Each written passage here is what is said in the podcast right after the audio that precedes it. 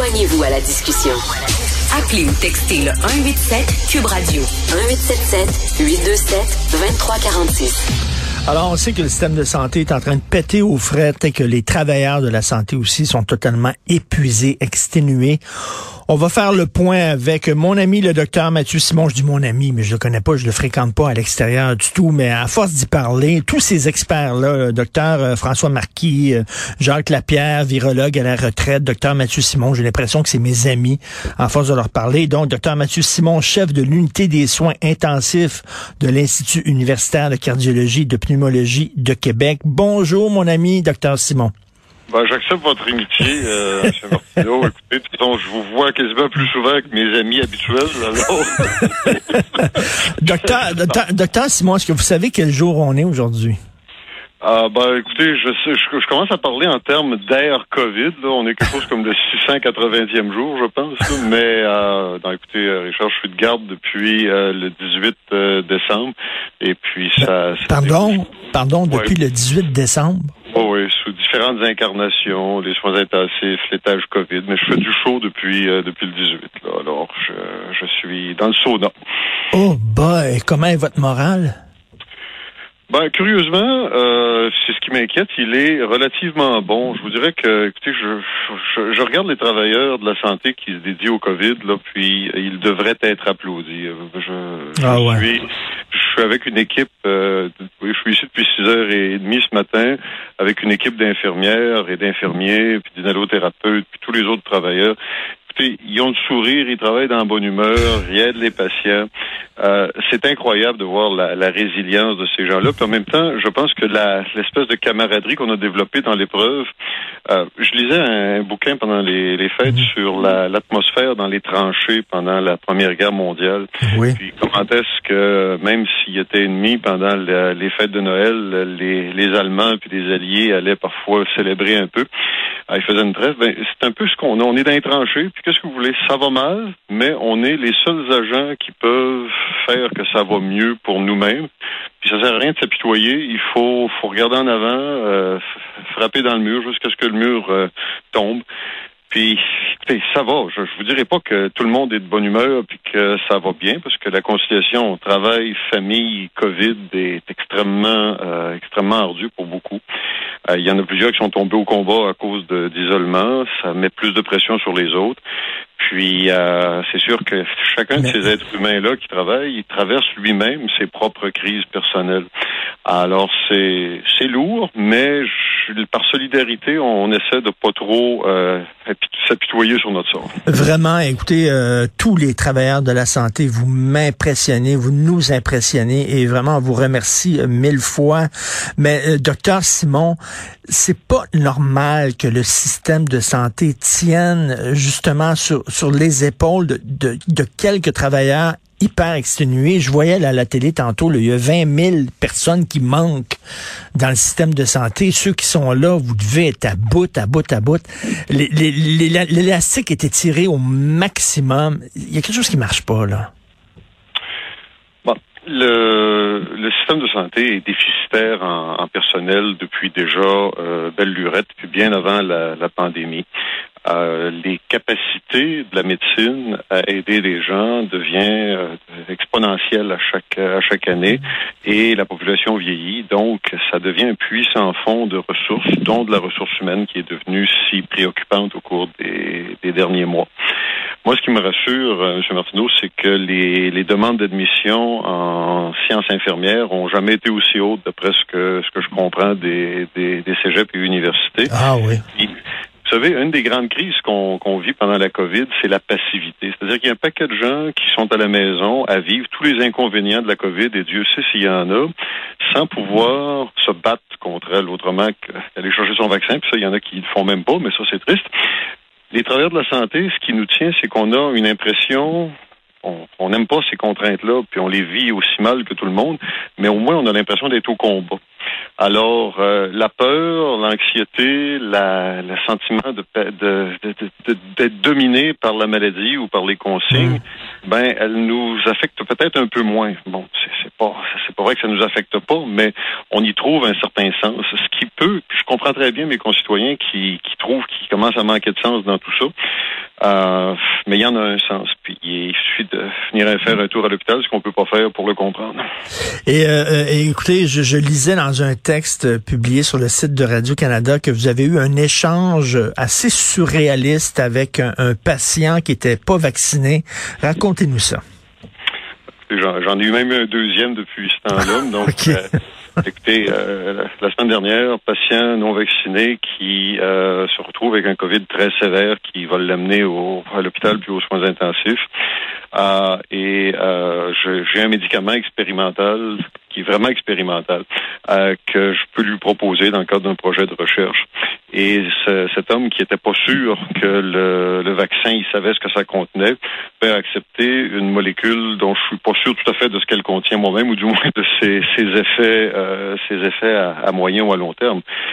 Donc, on est passé d'un anti-vax à quelqu'un qui voulait être vacciné maintenant sur son lit d'hôpital, ce qui n'est pas possible, pas pertinent, et qui acceptait un protocole de recherche qui, bon, obéit à tous les critères de, de sécurité de la recherche, mais qui est quand même très expérimental. Puis j'en ai eu un deuxième depuis ce temps-là, exactement pareil. Puis donc, Richard, c'est vous montrer comment est-ce que le vaccin, certains ne le prennent pas parce qu'ils ont l'impression que le COVID, c'est pas pour eux autres. Hmm. À partir du moment où c'est pour toi, puis que manifestement, quand tu es avec moi dans un lit de soins intensifs, ben, pas, je suis pas avec vous dans le lit en même temps, c'est pas correct, là, avant, que, avant que le collège s'inquiète. Mais quand, je suis à votre chevet, euh, il y, a, euh, y a une pertinence plus évidente sur le bénéfice personnel, puis c'est la différence entre un antivax puis quelqu'un qui euh, qui veut se faire vacciner, la perception qui a un bénéfice personnel. ça c'est triste parce que la société s'est pas construite sur la seule perception du bénéfice personnel. Il y a une composante de notre euh, de notre mmh. action dans la société qui est pour le bénéfice de la communauté. Puis qu'on a on a développé cette, cette discussion là à quelques reprises. Moi je suis inquiet de voir la, je vous dirais que la, la, facilité avec laquelle le COVID s'est insinué dans la dans la population, c'est le reflet de notre individualisme. Mmh, mmh. C'est l'individualisme quand on est dans une société d'abondance où tout va bien, ben, c'est intéressant, ça permet de voir apparaître des tendances nouvelles puis de faire réfléchir la société. Mais dans un contexte de crise, l'individualisme doit céder le pas, je pense, à la, la conscience euh, collective. Puis ça, la transition est un petit peu difficile chez certains qui, par exemple, prennent l'avion euh, en direction de Cancun. Là, il y a des récalcitrants qui comprennent ni du cul ni de la tête. On a tout essayé. Ils ont vu justement euh, les, des proches de gens non vaccinés qui sont décédés, qui disent écoutez, euh, euh, on le regrette, faites-vous vacciner. Ils ont vu, ils, ont tout vu là. est-ce que dans votre réflexion, vous êtes rendu à dire est-ce qu'on on peut commencer à, à penser à la vaccination obligatoire?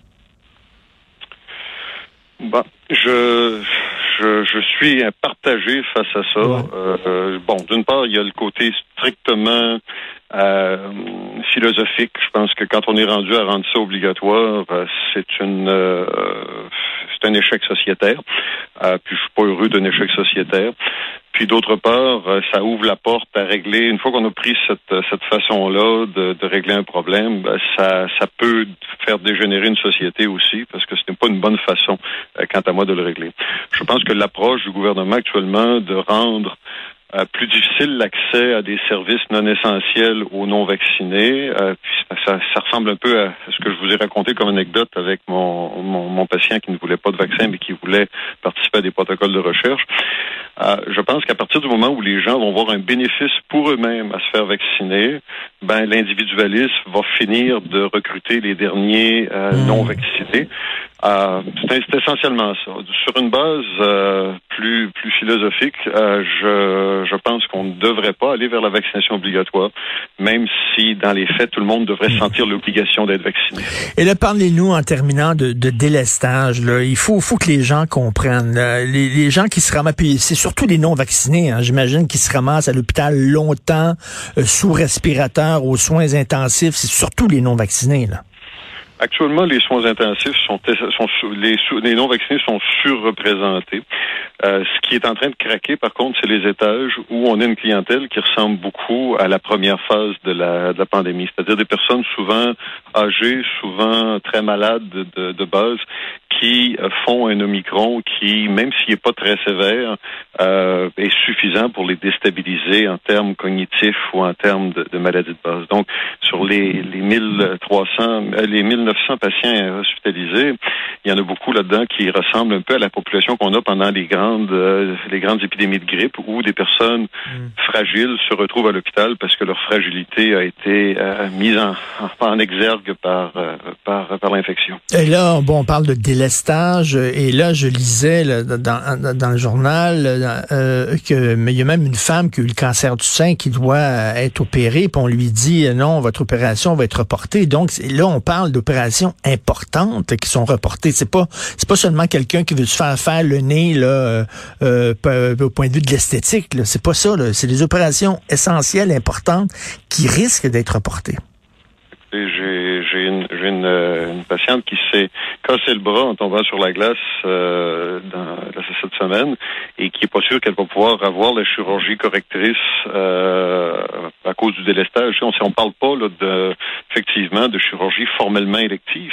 Puis de toute façon, avec les quelques 130 000 chirurgies qui ont été repoussées au cours de la pandémie, il n'y a plus grand-chose d'électif. Hein. C'est des choses qui, sans être urgentes, vitales, font la différence parfois. Des, des chirurgies orthopédiques, ça fait souvent la différence entre pouvoir rester à la maison pour une personne âgée parce qu'elle est capable de se, de se mobiliser versus euh, être obligée d'être dirigée vers un RPA ou un CHSLD parce que justement, elle est en perte d'autonomie.